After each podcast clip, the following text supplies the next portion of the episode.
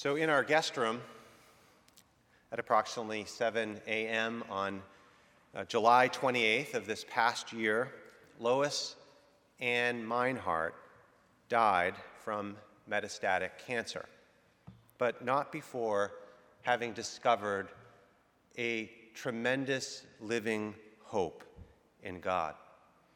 Lois gave permission and wanted Tracy and myself to share with you her spiritual experience without any censorship.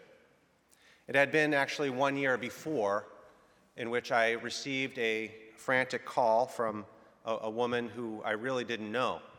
It had been a year before that at a church picnic out in the Boston Common that I had met Lois, and I had given her, which I don't normally do, but I had given her my cell phone number.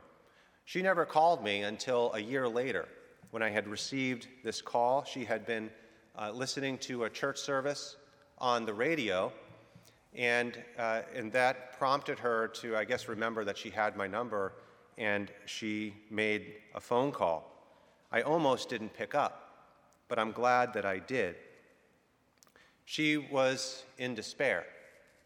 Her situation, she was a 73 year old woman who had no family, few friends, uh, she had no savings. She, uh, her job, which was her passion, which was teaching students how to dance, had come to an end, and that's where she received extra income through her, her gig work as a dance teacher, had ended because of COVID. And uh, she was also being forced out of, out of her current apartment, and she didn't know where she was going to move. Uh, but that's not why she had come to wits' end when she made that phone call. As she sat in her car and I didn't know it at the time, and she, she didn't say it until later, she was contemplating taking her life. Because that week at Mass General, she had just received a devastating, serious cancer diagnosis. Put it all together, and it was just, it was too much. She was out of hope.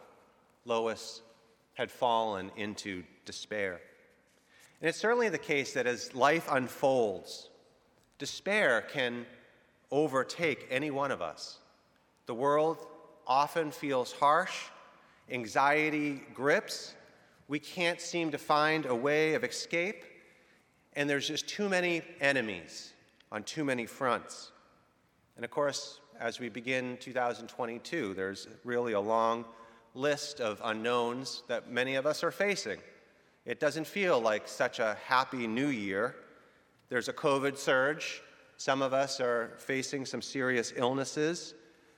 Others are dealing with marital struggles and struggles with uh, work and hardship at school.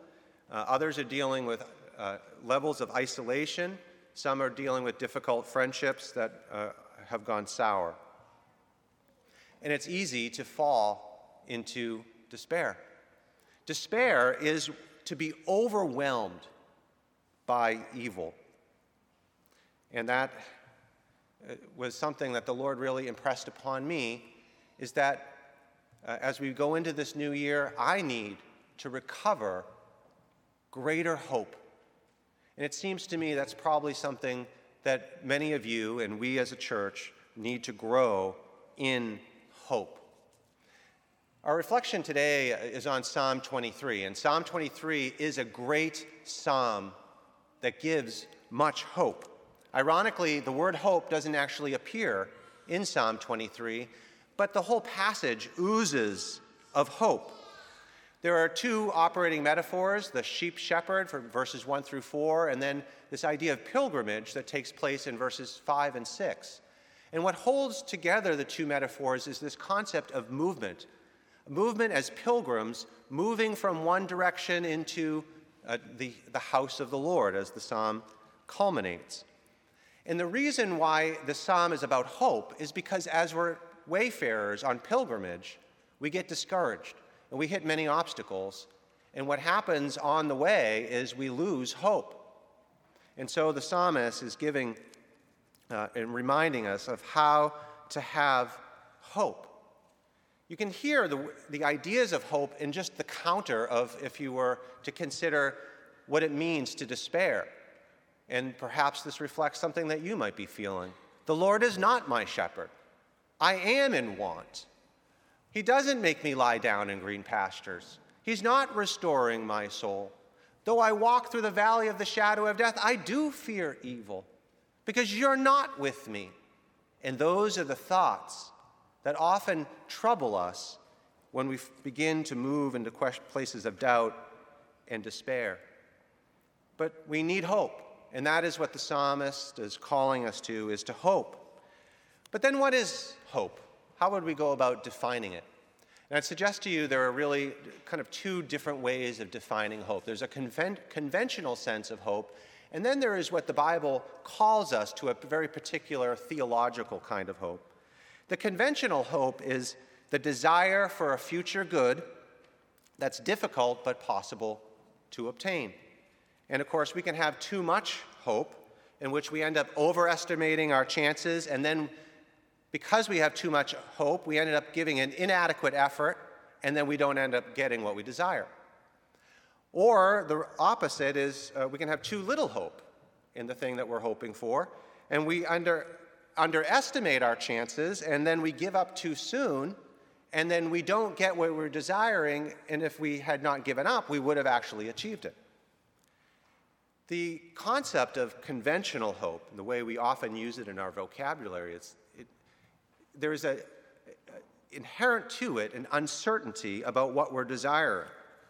And we're never quite sure whether we have too much hope or too little hope, and we need experience and knowledge and, and prayer and counsel from others uh, in order to try to capture the right amount of hope in order to guide us and, in how to respond to the different situations that we're hoping for. But distinct from this conventional language and use of how we think about hope, there is theological hope, biblical hope that we're called to. How would we define theological hope? Well, this hope is the certainty of a future that culminates in the beatific vision. That is, we will see God face to face, that we will have total union with Christ, and that His Spirit will, will totally be within us, giving us eternal happiness with Him and with others. To hope in God, you see, is to be certain of your glorious future end that's coming. Now, I think we really do need to be considering the theme of hope, and so uh, our intention is over the next couple weeks is to consider the topic of hope. Next week, we'll think about how hope encounters the obstacle of suffering, and we'll discuss the relationship of hope and suffering. The week after, the intention is to go over the question of whether biblical hope is simply an escape from all the difficulties and challenges that we face in this world and we'll consider that question. But today, I'd like us to consider this question, which is how do we grow in hope? How do you nourish hope so that it overflows within your heart? And uh, because it's Communion Sunday, and I, I'm just going to simply reflect on one phrase that comes out of Psalm 23, which we just read, which is in verse 5, which says, You prepare a table before me in the presence of my enemies. And as we reflect on this simple phrase that's in Psalm 23, I'd like to point out to you three ways that you and I can nourish hope. So, first, hope is nourished as we consider a prepared table. You hear the phrase? You prepare a table before me in the presence of my enemies. The first way we can nourish hope is by considering this prepared table. Now imagine yourself. Imagine being homeless, uh, perhaps hungry, cold, and without friends. And there you see a door and you decide that you're going to go and knock on the door and, uh, and ask for help. But before you even get to the door, all of a sudden it swings open and there on the other side, opening the door, is God. Well, hello, he says to you. I'm so glad you finally made it. I've been waiting for so long. What took you so, so long? Come on in. And you're shocked.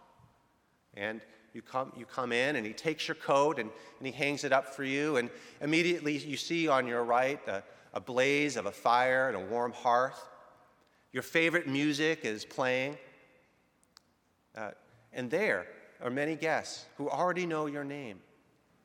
And then you're amazed as you see this gigantic table. It's beautiful.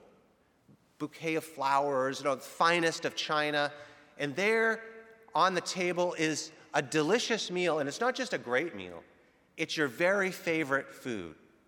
So for me, it would be like a really good steak, maybe combined with some salted french fries. And to assuage my guilt, I'd take some asparagus, I guess. But what amazes you most about this fine table that has been decked out before you is there, right at your plate where you're about to sit down, is carved in this ornamental table your very own name. You see, the Lord prepares a table. He uniquely readies a table for each one of us. So, in God's foreknowledge and in His providence, the Holy Spirit, in His tenderness to you, He anticipates your needs, He considers your tastes and your likes, and the Lord lavishes gracious care on you. The prophet Isaiah says, The Lord longs to be gracious to you, He rises up to show you compassion. And if you look in your life, there are evidences of his gracious care everywhere that you would look if you have the eyes to see them. Sometimes we're slow to see the Lord's lavish graciousness towards us, but other times we instantly recognize what the Lord has done. Tracy and I experienced that with Lois. You see, she had been with her cancer diagnosis, very, had grown increasingly anxious. She was moving from hospital to rehab. Uh, and she could not return to her apartment because she, quite honestly, she, there was no way she could take care of herself.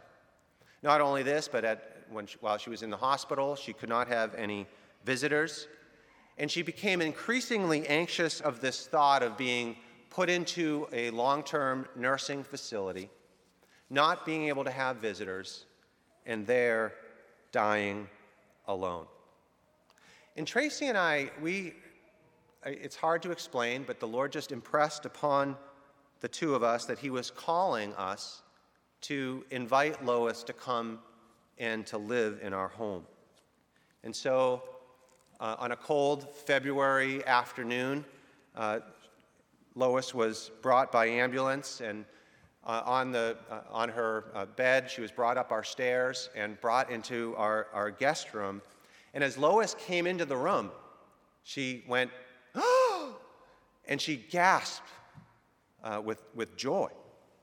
Our, sun, our house is not very sunny, but she happened to come at just the moment where the sun was just pouring through the windows, and it was shining right on this bouquet, beautiful bouquet of flowers that a congregational member had sent, uh, knowing that Lois was about uh, to arrive. And not only so, but in this guest room, we had Tracy and I had just renovated it with fresh paint, a new rug, all new furnishings.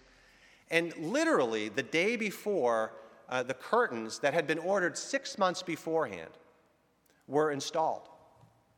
And, uh, and, and we only knew Lois was coming two days before, before, uh, before she arrived. But you see, the Lord was preparing a room for Lois. She was preparing us to receive her and preparing this room for her, and Lois knew it. She knew it deep down, and that's why she just exploded with, with joy. And the reflection of, of this prepared space for her, her, gave her hope that she hadn't experienced in, in quite some time. And so the, the lesson here is that the sooner you recognize God's preparations that He's been making out of His gracious tenderness to you, the more quickly hope will be nourished in you. Well, there's a second way that we can uh, nourish hope. Hope is nourished as we consider not only that it's a prepare, prepared table, but that it's a prepared table. that it's a table. This, uh, this language of prepared table, there are two Hebrew words that occur, that occur only in combination in reference to a single table uh, that's talked about in the Old Testament. And it's in Exodus 40 and Leviticus 24. It's the table of the presence. The table of the presence, which is found in the holy place. And if you think about the, the tabernacle and the temple, there was the Holy of Holies where the Ark of the Covenant resided. And then just outside of the Holy of Holies was the holy place in which there was the, the, the, the lampstand and there was the table of the presence. And then on the table of the presence was placed bread, or the show was placed the showbread. It was the continual offering given over to the Lord. And the intention, you see, of this bread and of this table was to symbolize God's mutual covenant relationship. It was to symbolize the relationship that God desires to have with his people. That I will be their God, as an often repeated phrase in the Old Testament. I will be their God, and, and they will be my people. And of course, God doesn't eat bread. And so he immediately offers the bread right back to the priests, in which they were to partake of the bread and eat it. God wouldn't eat it, he didn't need it. But God gave the bread right back to the, to the priests, representing all of Israel, because he wanted to express that he wants relationship with his people. God wants relationship with you and with me. The bread teaches us that our true nourishment is, on, is in intimacy with God Himself. That He wants this close, personal relationship with each one of us. And that's why He offers that bread right back to us. So when we think about the table and the bread that was there, this prepared table, it, it, it's to remind us about relationship with God. That's what's central. And that we are to put our hope in God and in having this relationship with God. And that raises a question. The question is this What is the object of your hope? What is the object of your hope? Because hope rests on an object that you desire, that you do not have or do not have in completion, but you desire it. So, what is the object of your hope? Well, when you hope in the Lord, what you're doing is you're hoping in relationship with Him. That that's what you, you're, you're craving or you're desiring the most, that you want to be with Him and to know Him and to be known by Him, that He is your beloved and that you are beloved in return. And what's amazing about this relationship is that it's the Lord who initiates and redeems it and sustains the relationship. And there's no circumstance, nothing at all, that can trouble or bring trouble into the relationship. Nothing can harm the relationship with God. Nothing of this life can get in its way. There's no spiritual power that can get in the, in the way. So when you put your hope in God, what is happening is that you're hoping in Him.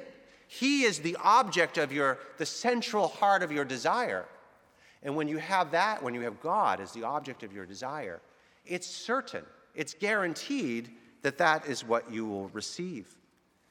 But you see, if your hope is in another object, uh, let's say your hope is in some temporal or earthly hope, it might have to do with uh, it might have to do with a, a, relationship or a job or something you're hoping in your job or, or some other ambition uh, that, that you have. When your hope is in that, then uh, th- that hope is contingent and is inherently uncertain. If your hope f- uh, fails to be fulfilled and for some reason what you're hoping for doesn't come to pass, there will be a great temptation to go into despair. Or you'll do what most of us do is we'll, we'll let go of that hope and jump to a new hope, but we'll do the exact same thing and go through the exact same routine of hoping in that temporal thing, which then uh, will end up, we don't end up receiving, and then we end up being quite disappointed and potentially falling into despair. Or you end up receiving the object of your hope, this temporal object that you desire, and then it's even more sour because you realize that what you were hoping for all along doesn't really satisfy you and doesn't make you uh, happy and content uh, that you were uh, anticipating, and then there you fall into despair. Now, of course, it's, it's not wrong, not wrong at all to have temporal earthly hopes. We, all of us in this room have those. But they become a deep problem when they, have their, when they take the place of ultimacy in our hearts. And then you see, we're setting ourselves up to fall into despair. It was actually Catholic philosopher Josef Pieper in his book Faith, Hope, and Love, in which he says this about despair. He says, Despair is not a mood or a psychological state in which an individual falls almost against his will, but rather despair is a decision of the will. But let's bring a clarification to that, even if that is the case. None of us really consciously choose despair. Oh, I want to despair. That doesn't happen. What happens is, is that we choose vain hopes, temporal hopes, and give them ultimacy. And it's when those fail or we achieve them and they don't actually bring what we want, then we fall into despair. So we're choosing despair by choosing these vain, what Jeremiah calls them, vain hopes. And I think uh, Lois actually uh, experienced this very sort of thing. Uh, Lois actually grew up at Park Street Church in the 1940s and 1950s. She identified as a Christian. Uh, she did attend church off and on most of her life, and she clearly had a sincere level of gratitude to God. But as many of us got to know Lois, it became fairly clear that God was, was not first in her mind or psyche and her decisions. And it was clear that when she thought about God, even though God was, had some level of importance to her, that uh, it wasn't about relationship and an intimate connection uh, in relationship with God. I think uh, it was clear that it was her art. She was an artist and she was a professional dancer. It was her dance career that uh, was, had been far more thrilling and really had become the focus of her hope. That was what was primary.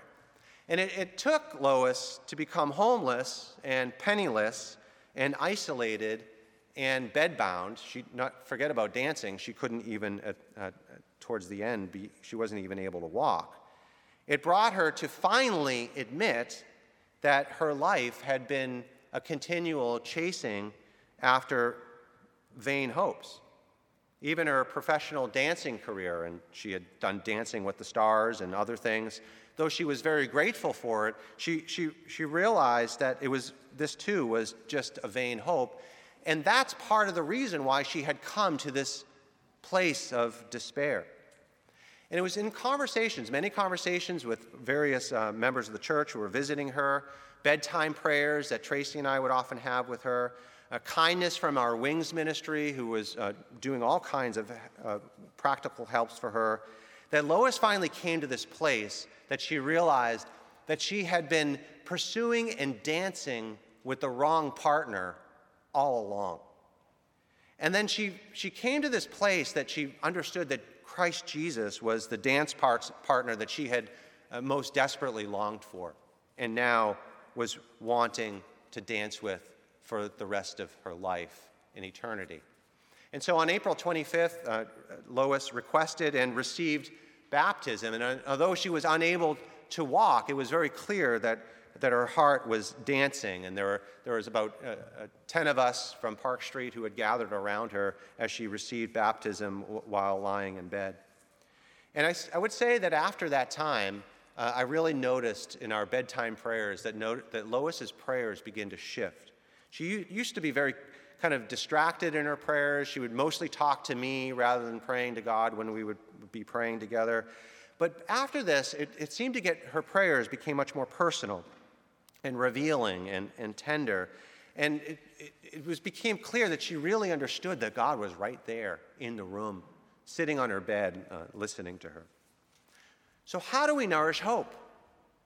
Well, I think we learned from the table that it's all about relationship with God, and that this relationship cannot be taken away. And when you put your hope in that relationship, your hope will grow, it will begin to overflow. And when you let go of those vain hopes that only lead down the path of despair, it will greatly encourage you and you'll begin to bust at the seams with, with hope as you focus on Him and relationship with Him, which no illness, in no circumstance, can touch. But then finally, hope is nourished as we face our enemies. This is the last phrase of that phrase in Psalm 23, verse 5. You prepare a table before me in the presence of my enemies. Now, Psalm 23 was a psalm, is a psalm of David.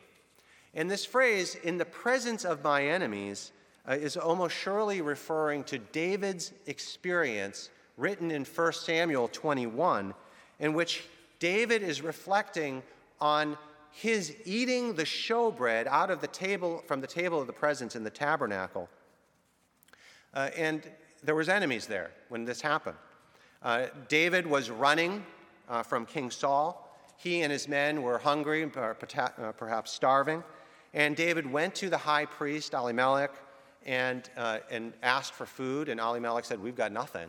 Uh, the only thing that we have is the showbread that's in, in the holy place. And Ahimelech consented and had David and, and his men uh, eat from the bread. And as David and his men ate the bread, uh, David literally ate bread, this bread, uh, in the presence of enemies. Because there uh, also was a man named Doeg, who was Saul's spy and who ended up reporting this uh, very event uh, to King Saul. And because of that, Elimelech, the, the priest, and all the other priests were murdered under Saul's command. And of course, all of this is a, a, a foreshadowing of Jesus, uh, who ate his Last Supper in fellowship and relationship with his disciples, but he too ate his bread in the presence of enemies, remember? Because the devil filled Judas, um, even as he had received the bread. He filled Judas, and, as, uh, and Judas betrayed him. The theme of my enemies, it's actually quite common throughout the Bible. Uh, in, in the book of Psalms, the enemies occurs uh, 78 times. There's a few things that we can learn as we study the, the enemies uh, throughout Scripture, especially in the Psalms. It's that the enemies are spiritual, they're not literal, they're not human beings. Uh, human beings can be influenced by them, of course, but the enemies are ultimately spiritual. We wrestle not against flesh and blood. And the enemies, you see, are far too strong for any one of us. It says in, in Psalm 18, uh, For they were too mighty, the enemies were too mighty for me. Not only so, but we also learn that the enemies are, are very crafty. They use all kinds of tricks to get us to fall into their traps. In Psalm 83, it says, The enemies lay crafty plans against your people. They consult together against your treasured ones. It reminds me, that craftiness reminds me of just a couple weeks ago, I was walking my golden retriever off leash in a, in a, a golf course, which you can do at this uh, time of year. And uh, as I was walking Haley, uh, in the corner of my eye, I saw another dog all by itself. And then I immediately realized, oh, that's actually not a dog, it's a coyote. Now, Haley didn't see the coyote. We, we kind of just kept on going. But I immediately started having this debate in my mind what should I do? Uh, and, uh, and I went back and forth for a, couple, in a split second. And then I told Haley to sit and I, I leashed her up. Not 10 seconds later, that coyote was 10 feet away from us. And uh, I did what I thought I should do. I kind of got all big and I really raised my voice and I yelled and screamed at, uh, at it, and thankfully it, it, it immediately scampered off. I, I wouldn't have done this unless I had received advice from another dog walker back in last spring. They told me that, uh, that it was a common uh, ploy of the coyotes to, uh, for a single soul coyote to play with, with, with the dogs on the golf course. And that they would, uh, you know, within a few minutes, dogs can become friends pretty quickly, and, uh, and they would play together, and the coyote would lure the dog out into the, out into the woods, and immediately the coyote pack would, would pounce, and the dog would become supper. Uh, and thankfully, uh, I was aware of the craftiness of the coyote, and we were able to spare the pain uh, that could have been caused uh, in this situation. The enemies are crafty. And so we have to be careful. But not only this, the enemies, they stir doubt and they create fear within us. Psalm 78, verse 19, the enemies, they ask a question in order to plant doubt and really to stir fear in you, and it's connected to the table. They, they spoke against God, the enemy, saying, Can God prepare a table in the wilderness? Raising this question Can God really care for you while you're out in the wilderness? Can God prepare a table for you while you're in the wilderness? While you're suffering from that illness? Can God prepare a table for you when uh, you're dealing with that work situation or that relationship at home? You see, the enemies, they stir, they stir fear in us and, and angst. And while Jesus truly was unafraid in the presence of the enemies, let's be honest, every one of us, every one of us gets afraid and fears the hurt and the pain and the, the promises that are given to us by the enemies. Now, fear is related to hope because there is a domino effect. Uh, when, when, you, when the enemies stir fear, fear then removes and takes the place of hope. Can't have fear kind of taking over your mind and heart and have hope at the same time. The two things don't go together. So, how are, we, how are you released from the fear of the enemies? Well, actually, it's the table, once again, that serves as the key.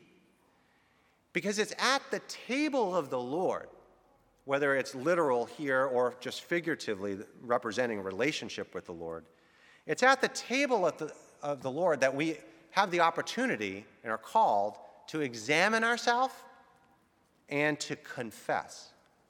And I would suggest to you that when you're dealing with fears, the way to engage or to handle the fears is to confess them. Paul says in 1 Corinthians 11, let a person examine himself then, and so eat of the bread and drink of the cup. There's something pretty funny about us in which we all have a powerful tendency to to keep our fears hidden and disguised.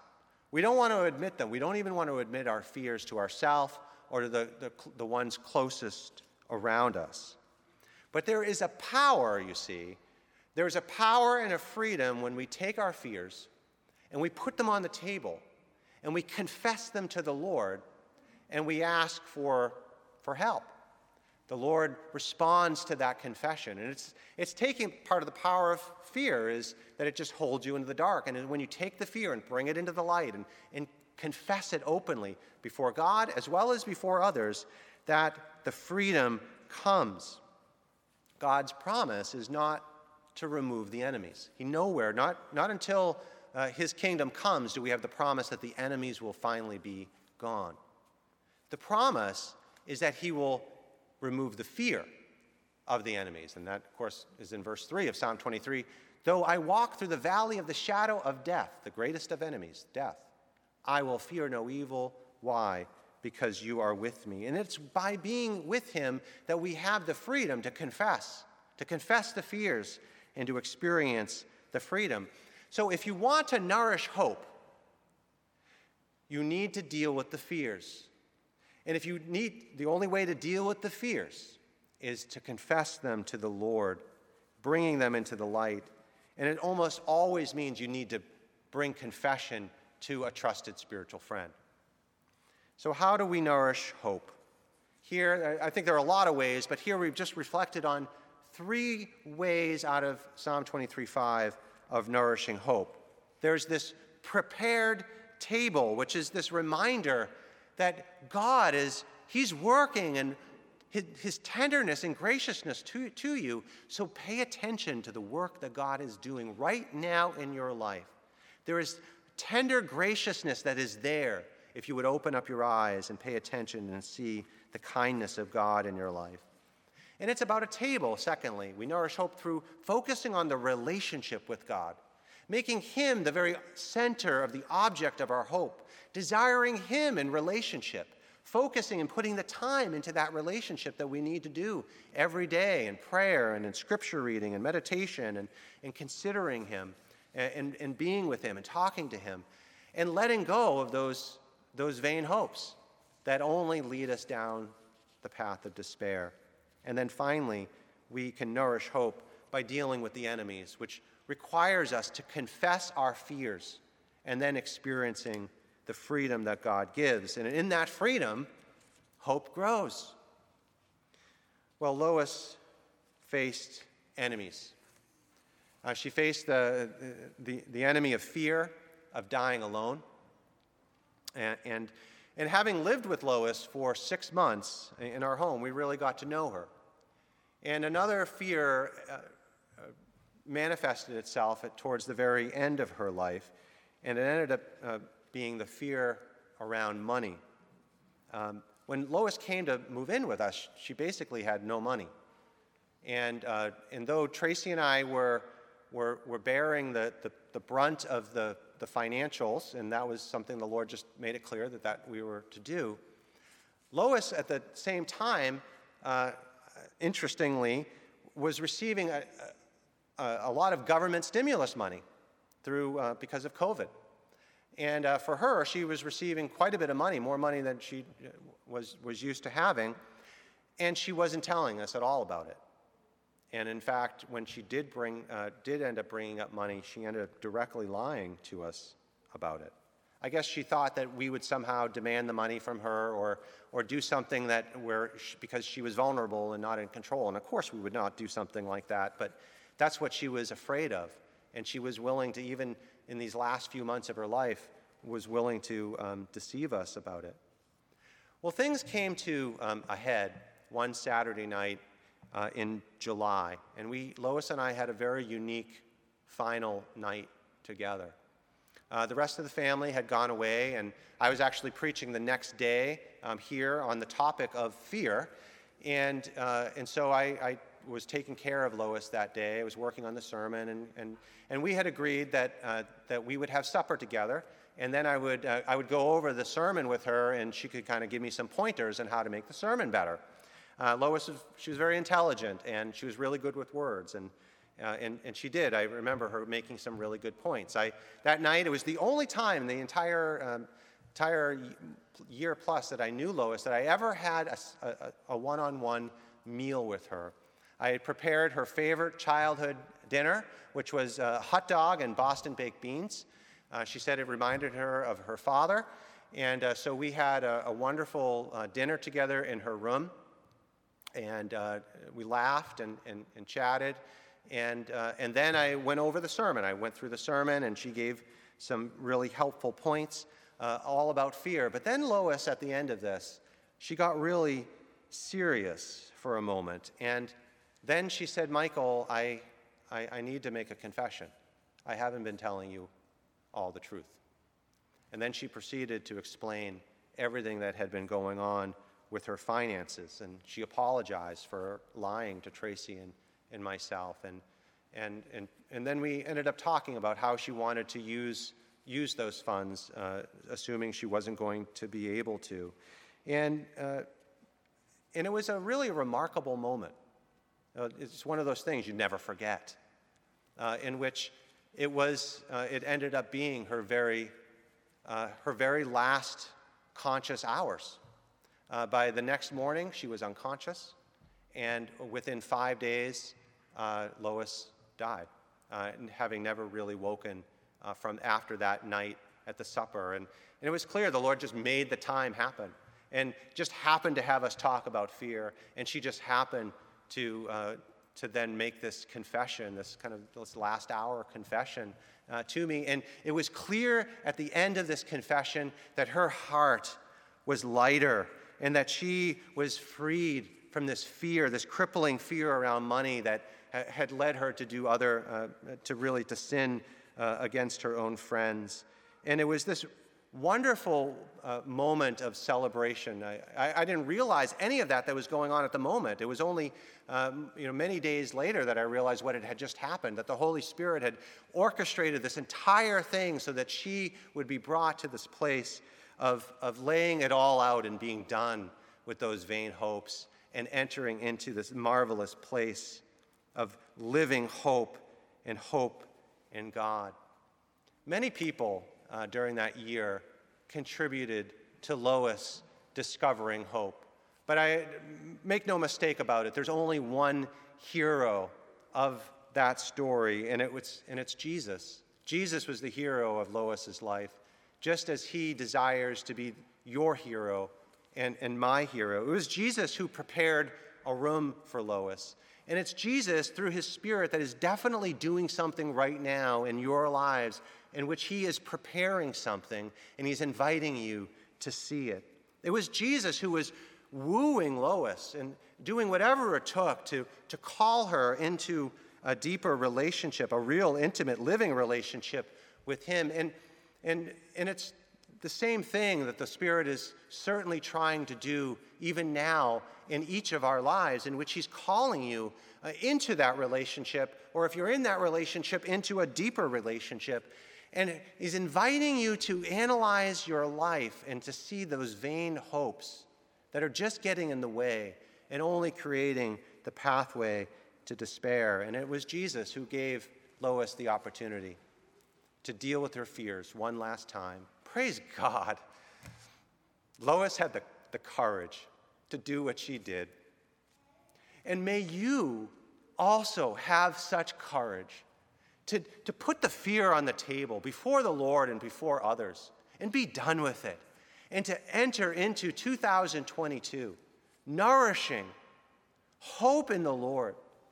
Yeah, things are hard right now, but there is hope in the Lord, and it that overshadows all the shadows, and it brings light into even this dark time.